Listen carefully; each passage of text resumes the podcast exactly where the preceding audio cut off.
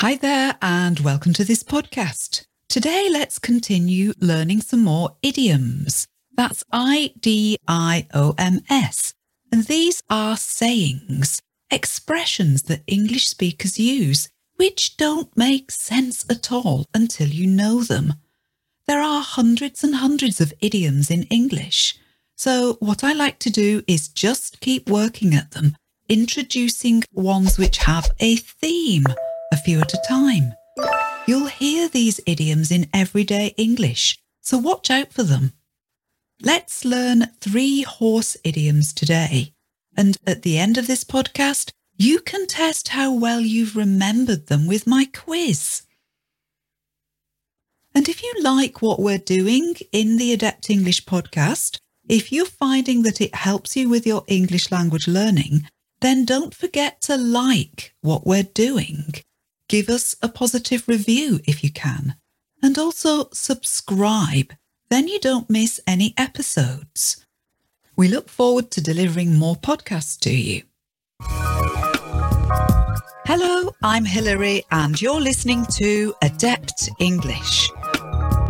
We will help you to speak English fluently.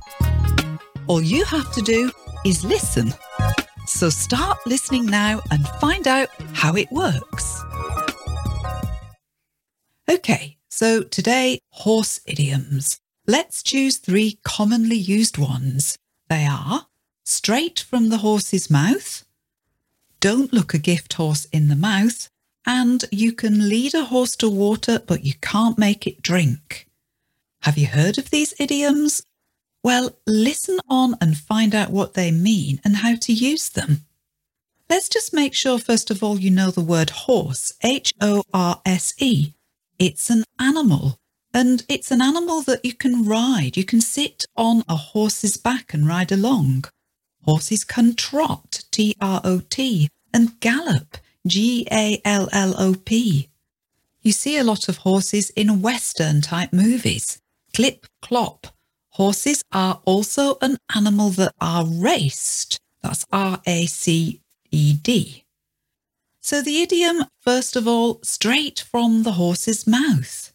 Well, this is usually said about a piece of information. I got it straight from the horse's mouth. And it means that I got that information directly from the source, from the person with authority, from the person who would know most about it. So, an example of straight from the horse's mouth might be on a school trip. Someone said that we were going ice skating this evening. Yeah, I heard it straight from the horse's mouth. The teacher said so on the way to breakfast this morning. Why do we say this straight from the horse's mouth? Well, my research revealed two possible origins for this expression. The first one, horse racing is a very popular sport in the UK. Certainly the late Queen Elizabeth II was very keen on it. And there are lots of conversations, lots of talk in horse racing about which horses are looking to be running well, which horses are on form, which might win the race. Well, the nearer your source of information is to the horse, the more reliable that information is likely to be. And straight from the horse's mouth would indicate very close. So, true, reliable information about a horse's form and whether it's likely to do well in a race. You might want to put money on it if it is. That's one possible origin for this phrase. The other possible explanation for straight from the horse's mouth is related to the idea that you can tell the age of a horse from its teeth. That's T E E T H. If you look inside a horse's mouth, the teeth will reveal the horse's age.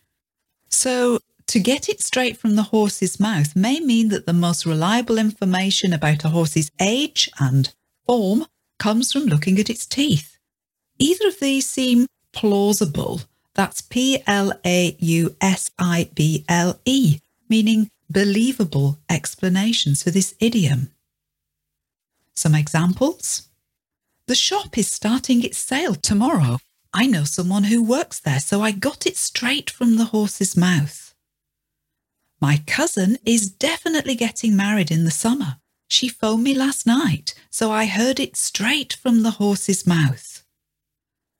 And this idea that looking at a horse's teeth will tell you the age of a horse, well, that's also behind the next horse idiom today. And this one is don't look a gift horse in the mouth. So a gift, G I F T, that's an item that someone gives you as a present, as a gift, perhaps for your birthday. And if you look a gift horse in the mouth, it means you're questioning the age of the horse you've been given. So that might look a bit ungrateful. It might look unappreciative if you've been gifted something and then you are looking to be critical of it. My daughter complained about the age of the car we bought for her. I said, don't look a gift horse in the mouth. So, to look a gift horse in the mouth means to find fault with or to complain about something which someone gave you for free. Another example those who were given a free lunch were complaining that there was no pudding. Don't look a gift horse in the mouth, I say. The final saying of our three today you can lead a horse to water, but you can't make it drink. Again, you can lead a horse to water, but you can't make it drink. If you lead a horse, that's the verb to lead, L E A D, that means you gently pull on its reins, R E I N S, those are the leather straps around its head. So you can lead a horse, though of course the horse has to be willing as they're much bigger and stronger than you. And you can take a horse over to its water, probably in a trough. That's T R O U G H, a water trough. But what you can't do is make the horse actually have a drink. That's up to the horse. So when we say in English to make someone do something, it means to enforce it, to force them to take an action. That's to make them, to give them no choice but to do it. We can't make it drink. We can't force the horse to have a drink of water. So why do we say this as an idiom? You can lead a horse to water, but you can't make it drink. Well, we use this in situations where we've done everything possible to get someone to proceed in the right direction, but they have to make the last step themselves. You've put the horse by the water trough, but it's up to the horse to drink. You might have bought your child all the books for a subject at school, but it's only the child who can do the studying. In other words, you give someone a good opportunity, but you can't make them take it. Another example I spoke to my friend who works for the company and he gave me a phone number for my nephew to call if he would like a job. But my nephew so far hasn't called. You can lead a horse to water, but you can't make it drink. Shall we practice with a quiz? I'll describe a situation, and you've got to select which of these three idioms fits best with what I'm describing. Let's just practice your pronunciation first of all. Say these after me straight from the horse's mouth. Don't look a gift horse in the mouth. You can lead a horse to water, but you can't make it drink.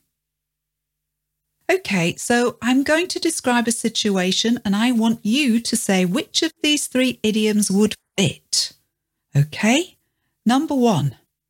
I told him that I'll give him the job and he can start on Monday but I just haven't heard back from him.